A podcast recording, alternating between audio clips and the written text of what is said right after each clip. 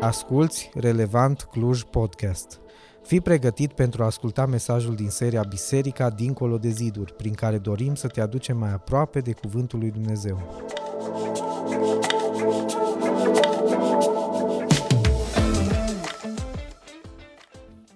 Nu știu câți dintre voi obișnuiți să vorbiți frecvent despre moarte. De moarte vorbim atunci când se întâmplă să ne moară cineva drag, cineva pe care l-am cunoscut și atunci vrem, nu vrem, vorbim despre moarte.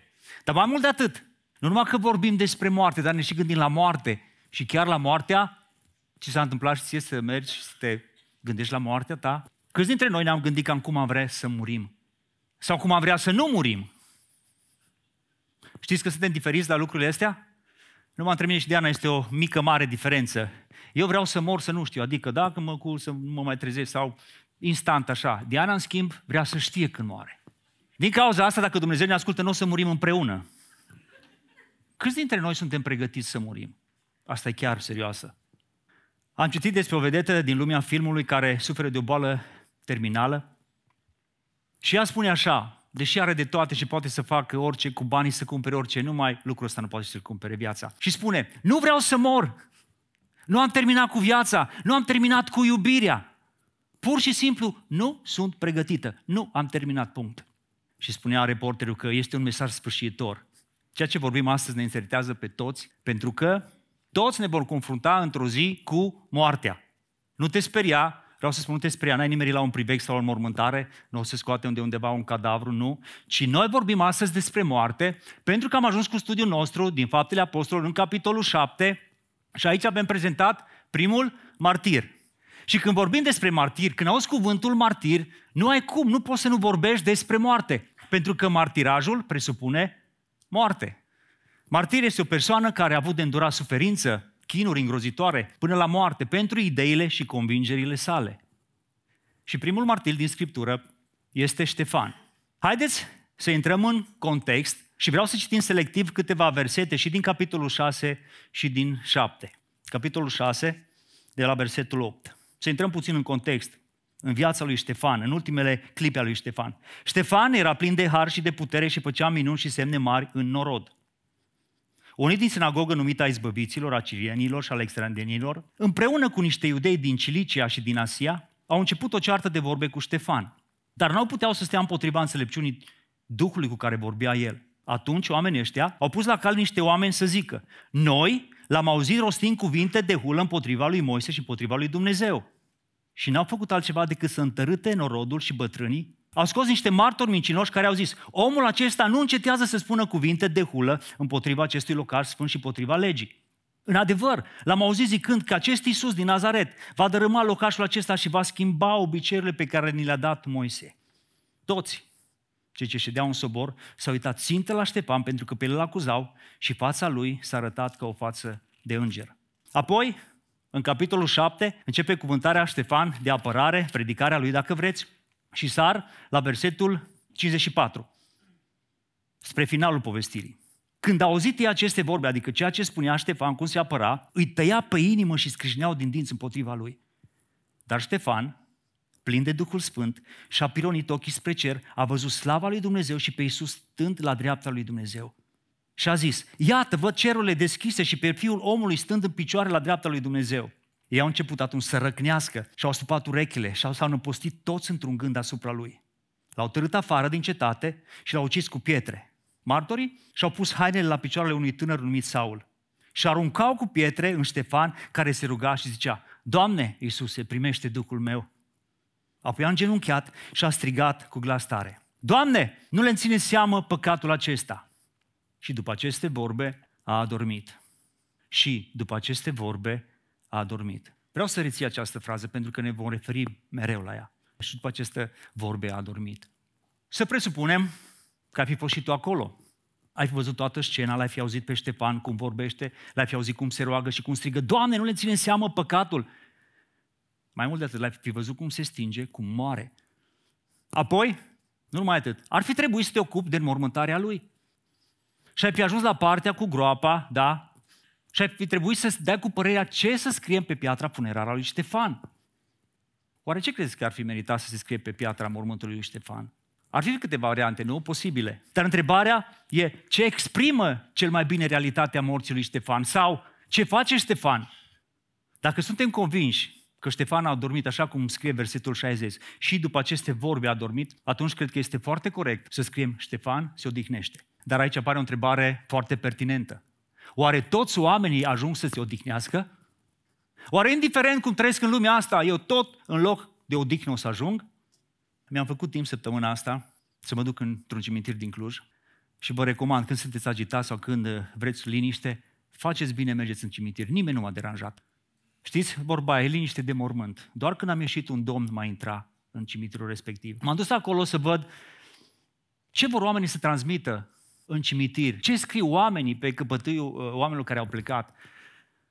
O dihnă veșnică, dormi în pace, odihnească-se în pace, Dumnezeu se odihnească în pace. Foarte puține am găsit să scrie nu te vom uita niciodată, fie țărâna ușoară. Cele mai multe mesaje era despre o dihnă. Și m-am întrebat, dar oare toți oamenii ăștia beneficiază de odihnă? Din ceea ce citim în Scriptură și înțelegem, este că moartea mea este determinată de trăirea mea. Nu poți să mor frumos dacă n-ai trăit frumos.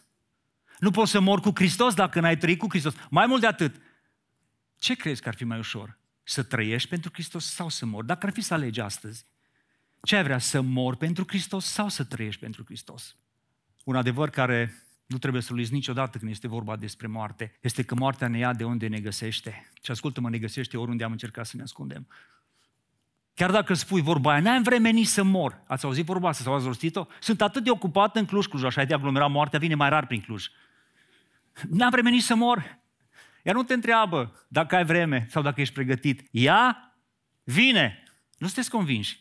Ea vine.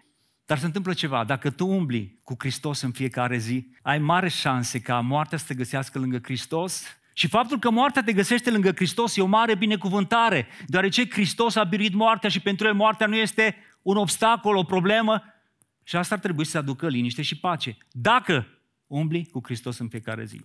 Dumnezeu ne-a spus că toți trebuie să murim ca și martiri, ca și Ștefan. Nu, dar ne-a spus că toți trebuie să murim. Sper că suntem convinși toți de lucrul ăsta, nu? E cineva printre noi care știe că s-a născut nemuritor? Nu sunteți nici prea entuziasmați, nici prea... Poate vă conving pe parcurs. Și dacă toți știm că vom muri, ascultați-mă, oare ce putem face pentru a muri frumos? Oare ce putem face ca după ce murim să nu ne chinuim, ci să ne odihnim? Oare ce ai vrea să scrie pe piatra funerară de la capătul mormântului tău? Care să fie în acord cu realitatea? Și unul dintre noi vom spune, ce mai contează ce scrie nu mă interesează nimic. Nu, pe mine mă interesează ceea ce o să întâmple. Cu ce realitate o să te întâlnești dincolo? Nu voi, în fraților, le spune Pavel tesalonicenilor, să fiți în necunoștință despre cei ce au adormit, ca să nu vă întristați ca ceilalți care n-au nădejde. Două categorii, observați. Căci dacă credem că Isus a murit și a înviat, credem că Dumnezeu va aduce înapoi împreună cu Isus pe cei ce au adormit în El. E adevărat, e o dihnă, dar nu pentru toți. Aduceți-vă aminte ce spune Isus în Luca 16, vis-a-vis de bogatul și de Lazar. Ăștia erau doi contemporani, nu știu, stăteau pe aceeași stradă, stăteau în aceeași uh, cartier, dar se cunoșteau, pentru că, ascultă, cu vremea a murit săracul și a fost dus de îngeri în sânul lui Avram. Dar a murit și bogatul și l-au îngropat. Pe când era el în locuința morților, în chinuri, subliniază asta, și-a ridicat ochii în sus, a văzut de departe pe Avram și pe Lazar în sânul lui și a strigat, Părinte Avrame, fie milă și trimite pe Lazar să-mi moaie vârful degetului în apă și să-mi răcurească limba, că-și grozav mă chinui în băpaia asta. Fiule, i-a răspuns Avram, adu-ți aminte că în viața ta, în viața ta tu ți-ai luat lucrurile bune și Lazar le-a luat pe cerele. Acum, aici, el este mânghiat, iar tu ești chinuit. În viața ta, reține asta, în viața ta tu ai ales, în viața ta tu ai decis nu la moartea ta. Iisus asta vrea să scoată în evidență aici. Marea diferență dintre oamenii care și-au ales încă din timpul vieții lor locul unde vor merge. Nu vă mirați de lucrul acesta, pentru că vine ceasul când toți, toți cei din morminte, toți care murim, vom auzi glasul și vor ieși afară din ele. Cei ce au făcut binele vor învia pentru viață, iar cei ce au făcut răul vor învia pentru judecată.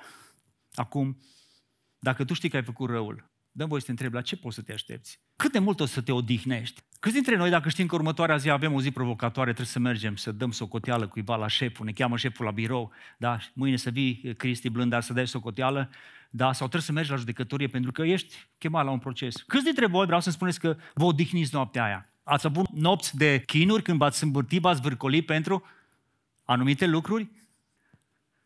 Mulți trăim cu impresia falsă că moartea ne va aduce o dignă fizică trupului.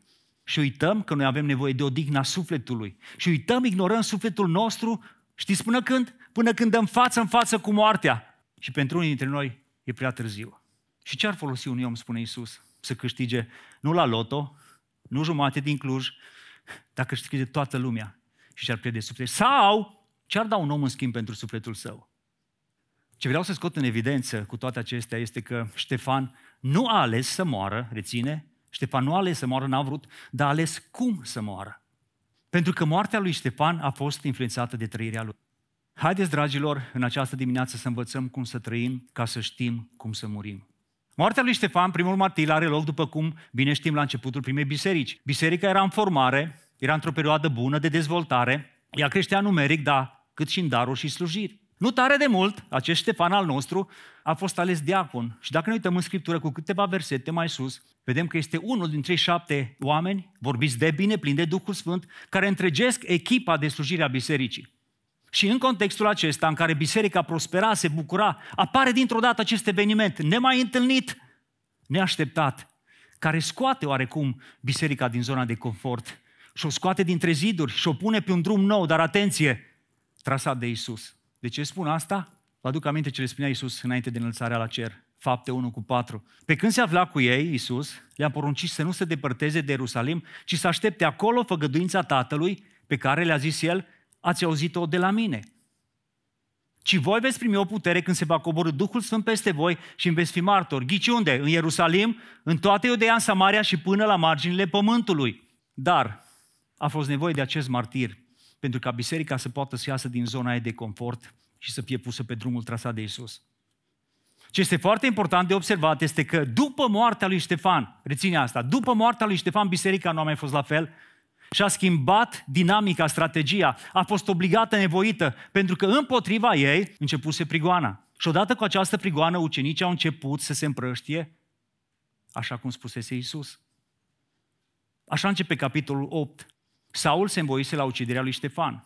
În ziua aceea, care zi, la care zi face referire? În ziua în care Ștefan moare. În ziua aceea s-a pornit o mare prigonire împotriva bisericii în Ierusalim. Și atenție, și toți, afară de apostoli, s-au împrăștiat.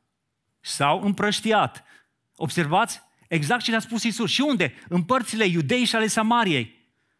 Pentru a-și împlini scopul cu privire la biserica lui. Dumnezeu îi scoate pe cei din Ierusalim, din zona de confort și îi pune în mișcare, astfel încât voia lui să se poată împlini. Reține asta. Pentru a zidi biserica, Dumnezeu se vede nevoit uneori să ne scoată pe noi care nu ascultăm, care suntem comozi și vrea să ne scoată din zona de confort. Și de cele mai multe ori, știți cum ne scoate Dumnezeu? Printr-un disconfort. Dacă noi ne facem treaba, dacă noi nu ne împlinim misiunea pentru care am fost trimiși în lume, Dumnezeu aduce în viața noastră acele încercări, provocări prin care Dumnezeu ne pune în mișcare. Dumnezeu te aduce într-o situație nefavorabilă, nouă, pentru a crea un context favorabil planului său. Dacă vreți cu alte cuvinte, Dumnezeu aduce acel disconfort în viața ta pentru a te putea pune în acord cu planul său pentru viața ta. Complicat? Hai să fim sinceri cu noi de câte ori nu a fost nevoie ca Dumnezeu să intervină în viața ta printr-un disconfort, ca să te facă să te trezești la realitate pentru că tu erai cu ale tale, erai prea prins și cu Diana avem o vorbă, Dumnezeu are, are acele butoane pe care le apasă din când în când în viața noastră pentru că noi nu auzim altfel. Are acele butoane sensibile și poate la unii dintre noi sunt copii și Dumnezeu apasă, poate la unii dintre noi este sănătatea, poate la unii dintre noi este jobul, dar Dumnezeu apasă din când în când unele butoane în viața noastră. Hei, mă auzi? Astea sunt lucruri care ne aduc acel disconfort pentru a-L auzi pe Dumnezeu. Dar haideți să vedem cum a început totul. Totul a început de la acest bărbat numit Ștefan, care a înțeles că Biserica lui Hristos nu trebuie doar frecventată, vizitată, chiar dacă ai abonament săptămânal, ea trebuie slujită. Faptul că frecventezi o biserică, asta nu-ți garantează odihna. Nu poate să aducă liniștea în fața morții. De ce? Hai să reținem prima lecție de viață pe care o putem învăța de la primul martir. Trăiește slujind Biserica lui Hristos. Nu să o frecventezi, nu să o vizitezi, să o slujești. Asta înseamnă că trebuie să te investești. O, da, cu siguranță. Și nu, să, nu poți să investești decât ceea ce ai. Așa că te întreb, ce ai? Îți cunoști darul? Darul tău trebuie să fie confirmat de ceilalți. Darul tău este vizibil. Observați cum nevoia bisericii era de cineva pe domeniul administrativ, de cineva care să fie capabil și corect în împărțirea ajutoarelor de toate zilele. Versetul 3 din capitolul 6. De aceea, pentru că avem această nevoie, fraților, alegeți dintre voi șapte bărbați vorbiți de bine, plini de Duh Sfânt și înțelepciune, pe care vom pune în slujba aceasta. Care slujbă? Versetul 1. Împărțirea ajutoarelor de toate zilele. Păi stai puțin, să împarți ajutoare de toate zilele, ai nevoie de Duhul Sfânt? Înțeleg, înțelepciune, da, să fii corect, vorbiți de bine, dar Duh Sfânt? Ascultă, în biserică, orice slujire are nevoie în primul rând de oameni dedicați spiritual. De ce? Pentru că slujirea în Biserica lui Hristos, oricare ar fi ea, ascultă-mă, oricare ar fi ea, implică în primul rând dedicare spirituală, pentru că ea este o lucrare spirituală. Ștefan, un simplu diacon, am spune noi, care nu are altă treabă în cadrul bisericii decât să împartă ajutoare oamenilor nevoi. Dar cu toate acestea, ceea ce mi se pare extraordinar la acest om, lucrul ăsta pe care aș vrea să se poată spune și în dreptul meu, ori de câte ori este pomenit în Scriptură, lângă numele lui Ștefan apare fără excepție aceste caracteristici. Ștefan, plin de credință. Ștefan, plin de Duh Sfânt. Ștefan era plin de har. Ștefan era plin de putere. Ștefan făcea minuni și semne. Așa sluja Ștefan. Știți ce m-am întrebat când am văzut ce scrie în dreptul numelui lui? Oare ce ar scrie oamenii în dreptul numelui meu, cunoscându-mi slujirea? Întrebare simplă. Oare ce ar scrie oamenii în dreptul numelui tău, cunoscându-ți slujirea și dedicarea? Nevoia era clară. Oameni care se împartă ajutoarele de toate zilele. Și una dintre soluțiile pe care le-a găsit biserica era Ștefan. Dar pentru asta Ștefan trebuia să-și dea acordul, să răspundă nevoilor de slujire. Biserica i-a văzut capabil, dar el trebuia să-și dea acordul cum că vrea să se implice, vrea să trăiască slujind Biserica lui Hristos. Pentru că slujirea este un lucru asumat, nu este un răspuns obligat, nu din obligație. Vedeți? Chiar dacă eu am darul, biserica nu poate beneficia de el, decât dacă eu îmi dau acordul, da, vreau să mă implic. Asta înseamnă să răspund provocărilor de slujire. Și asta nu va fi întotdeauna cel mai comod lucru, dar va fi întotdeauna, sublinează, va fi întotdeauna cel mai bun lucru pe care poți să-l faci față de biserica sa. Dăm voie să te întreb aici ceva. E foarte practică predica de astăzi. Auzi, a câte opțiuni ar fi biserica? A câte opțiuni ar fi slujirea în biserică? Dacă ar fi să-ți întocmești un top al firmelor preferate la care ți-ai depune CV-ul și pentru care ai fi încântat să lucri și ascultă atât de încântat și de debotat încât ai lucra ore suplimentare, chiar fără să fii plătit. Ai luat în calcul biserica? Ai luat în calcul slujirea? Prima lecție de viață pe care o învățăm de la primul martir e trăiește slujind Biserica lui Hristos, cunoscându-ți darul și răspunzând nevoilor de slujire. Asta a făcut Ștefan. De aceea a murit liniștit. A doua, trăiește mărturisindu-L pe Hristos dincolo de ziduri. Hop, stai puțin. Tu numai ce mi-ai spus că trebuie să mă implic în biserică, acum vii și spui că și dincolo? Mai e nevoie, mai trebuie să fac ceva și afară din biserică, în afara slujirii mele de duminica, dacă vrei, slujirea lui Ștefan nu s-a limitat doar în biserică. Ștefan a slujit cu darul său bisericii, dar a trăit mărturisind credința lui dincolo de zidurile bisericii. Și nu uitați, noi suntem în seria de predici dincolo, dincolo, am crezut că nu mai știți unde suntem. Știți de ce? Pentru că aceste slujiri nu se exclud una pe alta. Faptul că eu am un dar și slujesc biserica, sunt implicat în biserică, nu mă le exclude de la fi un mărturisitor al credinței dincolo de zidurile bisericii. Pentru că puterea de care ai nevoie dincolo de ziduri, o obții și o menții doar când ești conectat la realitatea din interiorul bisericii. Ștefan a fost ales de către biserică să slujească prin slujba de diacon nevoilor din biserică și cu toate acestea noi îl vedem afară din biserică, mărturisind credința. Și pentru lucrul ăsta el și moare. Știți de ce nouă ne este greu să ieșim dincolo de zidurile bisericii? Unul dintre lucruri este pentru faptul că știm că dincolo de ziduri întâlnim o poziție, provocări pe care n-am dorit. Am vrea să fim comozi. Și ascultă-mă, de câte ori ai refuzat, nu ai fost dispus să începi o conversație despre credință, despre Dumnezeu, la școală, la locul tău de muncă, oriunde ai mers, pentru că nu vrei să te întâlnești cu opoziție, ți-e teamă de provocări, așa că alegi să stai cu minte în banca ta și să nu-ți complici viața. Dar ascultă-mă, necomplicându-ți viața, îți vei complica cu siguranță moartea. Pentru că ascultă ce spune Iisus, cine își va păstra viața pentru el o va pierde și cine își va pierde viața pentru mine o va câștiga. Oare vă puteți imagina cam cum ar arăta biserica relevant dacă noi toți am fi mărturisitori a credinței dincolo? Ștefan era plin de har și de putere și făcea minuni și semne mari. Unde? În, în orod, afară din biserică. Asta făcea Ștefan, îl mărturisea pe Hristos. Și din cauza asta câțiva bărbați grozavi s-au ridicat să-l contrazică și de aici a început conflictul lui Ștefan. El vorbea cu adevărul, vorbea cu înțelepciune și cu har. Dar oamenii ăștia i-a apucat ciuda pentru că nu puteau să stea împotriva lui, împotriva înțelepciunii cu care vorbea el. Și văzând că nu pot face nimic legal, i-au convins în secret pe câțiva oameni să aducă acuzații false împotriva lui. Așa că Ștefan al nostru ajunge să fie dus într-o sală impunătoare, aflată probabil în apropierea Ierusalimului, și stă Ștefan al nostru înainte acestor oameni care sunt gata să-l judece. Și aceștia sunt oameni cu autoritate, oameni influenți, iar majoritatea dintre ei îl urăsc pe acest discipol al lui Isus. Și împotrivitorii lor îi aduc două acuze. Blasfemie împotriva lui Dumnezeu și blasfemie împotriva lui Moise. Ăstea sunt minciuni. Ăstea erau acuzațiile foarte grave, întrucât la acea vreme evreii acordau o mare importanță templului și fiecărui detaliu din legea lui Moise. Prin urmare, Ștefan era prezentat ca un om foarte periculos și din cauza asta el trebuia să moare. Și în timp ce era acuzat, aici se întâmplă ceva pe care, care îi pune în uimire pe toți. În timp ce oamenii ăștia vorbeau de Ștefan, fața lui Ștefan se transformă și dintr-o dată ei văd fața lui Ștefan ca fața unui înger. Versetul 15. Toți cei ce ședeau în sobor s-au uitat țintă la Ștefan, da? Omul ăsta care era acuzat, era provocat și fața lui s-a arătat ca o față de înger. Și aici m-am blocat când am citit. Și mi-a spus așa, domnul, Matele, dacă ți-a luat o oglindă și când te enervezi, te uita în ea, dar zic, Doamne, nu trebuie să-mi iau oglindă, pentru că oamenii de lângă mine și de la echipa de închinare îmi spun imediat cum e fața. Tu îți dai seama într-un conflict să ai fața ca de înger? E un lucru supranatural, nu e firesc. Într-un conflict, fața ta să radieze, wow! Gândește pe parcursul predicii și la lucrul ăsta. Marele preot care prezida ședința vede și el fața lui Ștefan că dintr-o dată se schimbă, se transformă și parcă nu mai poate să zică altceva decât îl întreabă. Așa stau lucrurile?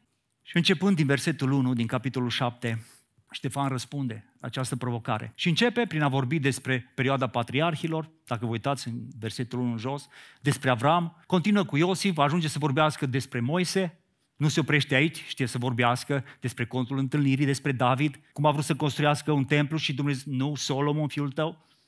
Acestea erau lucruri cunoscute de ei. Făcea clic în mintea lor, la nivelul minții, dar le respingeau cu inima.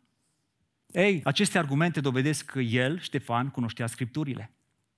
Dacă dorim să folosim corect adevărurile Scripturii și noi trebuie să studiem cu perseverență Cuvântul lui Dumnezeu pentru a ști cum să răspundem acuzațiilor. Vă aduceți aminte de întâlnirea lui Isus cu diavolul în pustie? Știți cum răspunde Isus? Cu Scripturile. Este scris. Eu sunt la biserica cu tare. Știi ce grozav sunt eu? Eu cânt foarte frumos, știi? Este scris. Spune Pavel lui Timotei, caută să te împățișezi înaintea lui Dumnezeu ca un om încercat, ca un lucrător care n-are de ce să fie rușine și care împarte drept cuvântul adevărului. Punctul culminant și decisiv a fost faptul când Ștefan, în finalul expunerii sale, duce discuția de la general la particular, de la bătrânii poporului la ei. Și asta i-a făcut să reacționeze. Și hai să citim din versetul 51 până la 54.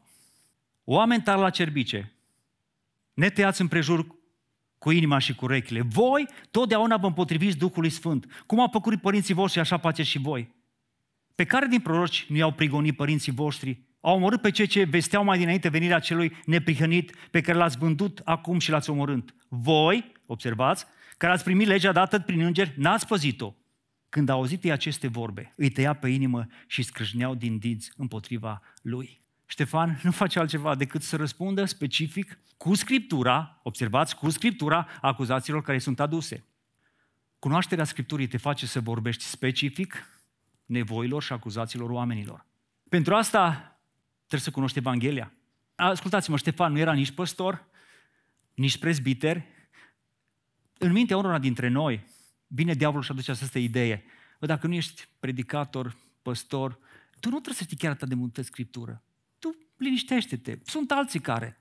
E fals. Uite-te la Ștefan. Ștefan a fost ales în cadrul bisericii și slujirea lui era, din interiorul bisericii nu era de a predica, și era de a împărți ajutoare. Dar cu toate acestea, el și-a luat în serios viața de credință, pentru că a înțeles că el trebuie să mărturisească în afara bisericii credința lui. Și asta presupune să știu cine, în cine cred și de ce cred. Cum stai tu cu mărturisirea lui Hristos dincolo de zidurile bisericii? N-ai vrea să nu mai lași să treacă pe lângă tine oportunitățile de a-L mărturisi pe Hristos?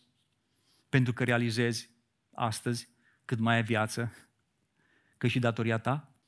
A treia lecție și ultima pentru astăzi este trăiește rezolvându-ți conflictele pe orizontală privind pe verticală. De ce spun asta? Ștefan moare în urma unui conflict apărut între el și unii oameni religioși. De aici a pornit totul.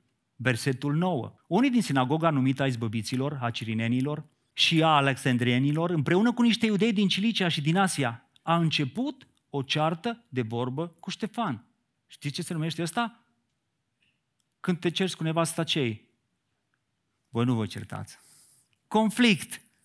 Într-un conflict e foarte ușor să fim orientați, provocați de a răspunde, de a rezolva conflictul, uitându-ne doar la binele nostru și dorindu-ne oarecum să ne răzbunăm, măcar verbal dacă nu putem altfel. Ținta noastră este să rezolvăm conflictul și să punem la punct pe oamenii care au îndrăznit să ne tulbure, să ne facă să ne simțim așa și ei ar trebui să înțeleagă că pe viitor trebuie să schimbe atitudinea. Dar în situații de tensiune, în situații neprevăzute, în situații de conflict, ceea ce te ajută să-ți păstrezi calmul și liniștea este să-ți cunoști identitatea.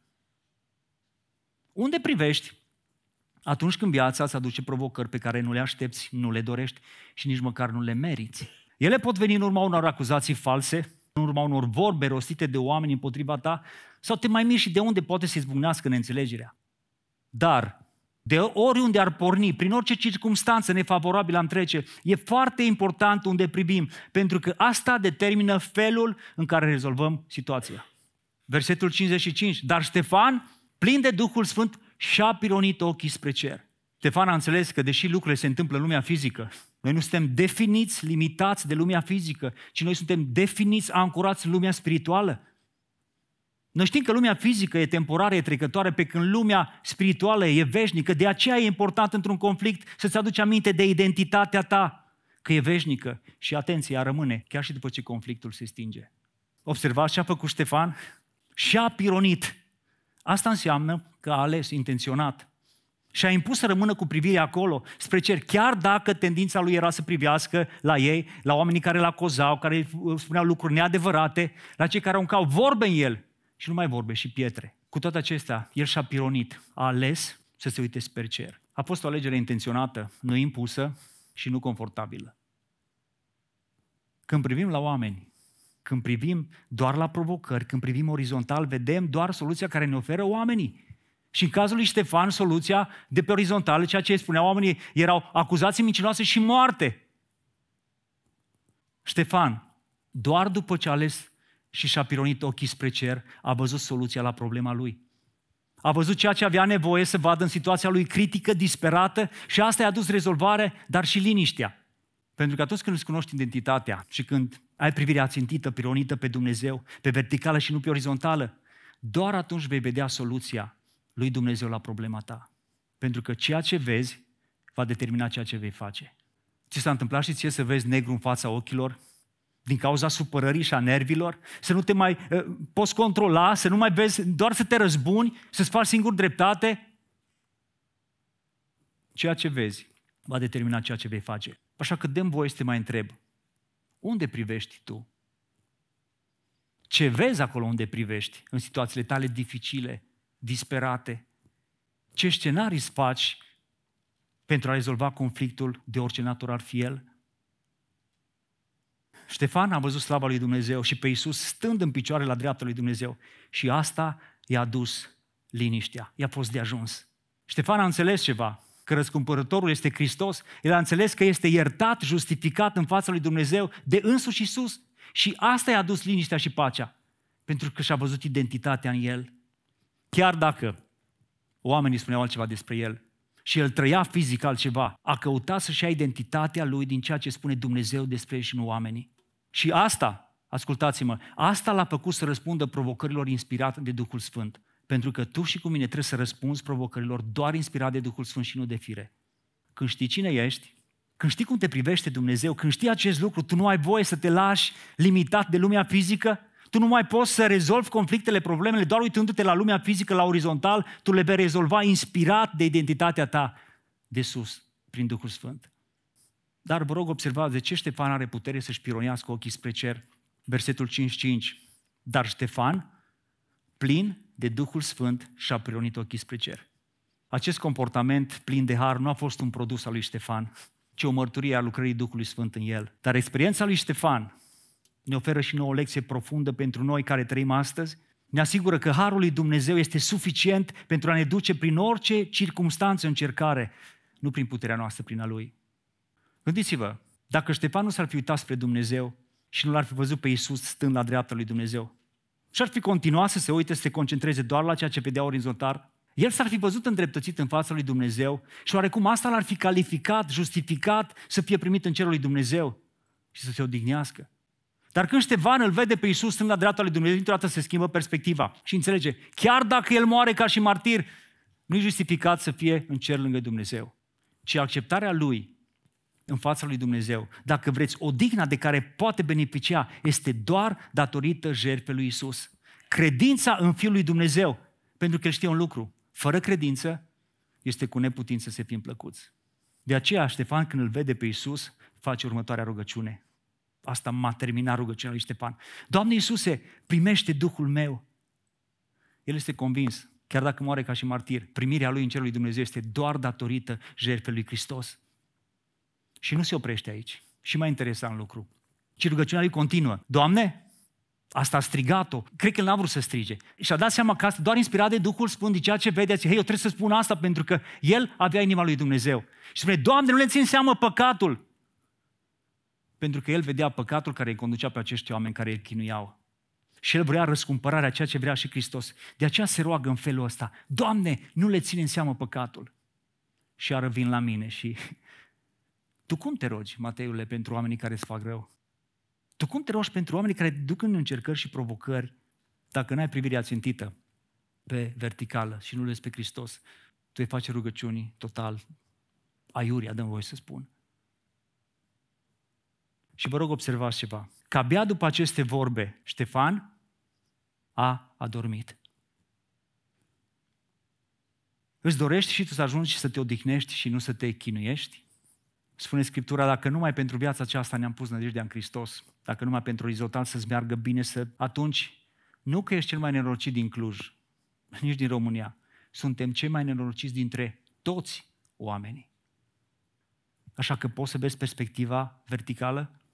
Dar nu e așa că noi ne-am pus nădejdea și încrederea în Hristos, nu numai pentru viața asta și pentru cea de dincolo. Dar asta cere un cost, ascultă-mă. O digna cere să se plătească. Îți dorești o dignă? Vrei atunci când pleci din lumea asta să ajungi să te odihnești? Oare cât ai fi dispus să plătești pentru a te odihni? Știu și eu, ca și tine, că pentru a beneficia aici în lumea noastră de odihnă fizică trebuie să plătim și uneori plătim mult, muncim un an de zile ca să ne putem plăti câteva zile de odihnă, dar muncim să ne plătim pentru că vrem să ne odihnim. Am citit săptămâna trecută de o știre care m-a uimit. Poți să ai odihnă trei ani de zile, Poți să mergi în croazieră trei ani de zile. Trei ani de călătorie în lume pe un vas de croazieră la prețuri comparabile cu cheltuielile care asigură un trai normal. Și mi-a tras privirea, dar numai atâta. Oameni care își doresc să facă lucrul ăsta, să stea în odihnă trei ani de zile. Dar s-a întâmplat ceva. După săptămâni întregi de tăcere, compania a recunoscut pasagerilor că nu mai are nicio navă și a anulat plecarea, promițându-le că restituie banii. Închipuiesc ce în minte acestor oameni. Unii și-au vândut casele și-au lichidat afacerile pentru a se alătura croazierii odihnei. Și unul dintre ei spune, sunt foarte trist, furios și pierdut. Aveam planificat următorii trei ani din viață să mă odihnesc. Era extraordinar. dar acum nu mai am nimic. Îmi este greu să merg mai departe. Alta, era mândră, mă simțeam curajoasă, acum nu mai am încredere nici măcar în mine. Nu mi-am imaginat niciodată că mă voi afla în această situație ca persoană în vârstă. Pentru trei ani, oamenii sunt dispuși să-și vândă, să plătească și nici măcar nu sigur că ajung pe ea trei ani. Vreau să întreb pe tine, cât ai da nu pentru trei ani? Hristos nu-ți promite trei ani. Hristos spune veșnicia. Nu e așa că, uitându la moartea lui Ștefan, suntem provocați în credința noastră și ne întrebăm, oare noi cu ce atitudine o să murim? Te uiți la Ștefan și da, mă, el a reușit. Ștefan a reușit pentru că a știut cum să-și trăiască viața, astfel încât să fie pregătit de moarte. Concluzie, măcar dacă nu rămâi cu multe, măcar cu concluzia asta rămâne. Trăiește viața astfel încât moartea să nu fie o dificultate pentru tine, ci să fie o oportunitate de a te întâlni cu Hristos. Știți că cei mai mulți dintre noi ne speriem că dăm față în față cu Hristos doar dincolo. Hei, în lumea asta tu ești față în față cu El. Trăiește viața încât să fie nu o dificultate, ci o oportunitate. Hai să învățăm de la Ștefan să trăim ca să fim gata să murim. Pentru că de moarte sau pentru moarte te pregătești în timpul vieții tale, nu în timpul morții tale. Și pentru asta știi de cât ai nevoie? Nu trebuie să-ți vinzi. Ai nevoie doar de o zi. Ai nevoie doar de azi, nu de mâine, pentru că mâine nu e a ta, astăzi este a ta. Nu uitați, murim o singură dată. Dar până atunci avem șansa de a trăi în fiecare zi. Vreau să închei citindu-ți ceva din evrei, care vreau să te provoc. Să vezi cât de important e, cât plătești pentru a putea ajunge să te odihnești. Și să înțelegi lucrul acesta că tu încă de acum trebuie să-ți pregătești ceea ce vei face dincolo. Să înveți aceste lecții care Ștefan ne-a lăsat. El a fost omul care a fost implicat, nu numai în biserică afară, a știut să-și rezolve probleme, să uite spre Dumnezeu. Și ascultă, de aceea, cum zice Duhul Sfânt, astăzi, dacă auzi glasul Lui, nu vă împetiți inimile ca în ziua răzvrătirii, ca în ziua ispitirii în pustiu, unde părinții voștri m-au ispitit și m-au pus la încercare și au văzut lucrările mele 40 de ani. Și ascultă ce spune Isus, Dumnezeu. De aceea m-am dezgustat de neamul acesta și am zis, ei totdeauna se rătăcesc în inima lor, n-au cunoscut căile mere. Am jurat dar în mânia mea că nu vor intra în odihna mea. Tu dai seama să auzi cuvintele astea în dreptul tău că Dumnezeu nu vrea să te primească în odihna Lui? Dar asta nu o să te spună, asta tu să spui prin felul tău de a trăi. Luați seama, dar fraților care trăiți în relevant, care sunteți astăzi aici, ca niciunul dintre voi să n-aibă o inimă rea și necredincioasă care să vă despartă de Dumnezeul cel viu. Și îndemnați-vă unii pe alții în fiecare zi câtă vreme se zice astăzi, pentru ca niciunul din voi să nu se împietrească prin înșelăciunea păcatului. Eu știu că tu ești un om ca și mine, la fel a fost Ștefan, și mă întreb când citesc Biblia, mă, dar ăștia nu au fost de pe tera, de pe pământul ăsta ca și mine? Ba da, dar ceva au avut diferit. I și-a pus încrederea și nădejdea în Domnul și asta vreau să faci și tu astăzi să te provoc. Hai să ne ridicăm în picioare. Și ceea ce vreau să-ți dorești astăzi, este să ai acea putere să decizi corect în fiecare zi și să nu uiți că mori o singură dată, dar trăiești în fiecare zi. Și astăzi este o zi bună, e o oportunitate pentru tine și pentru mine.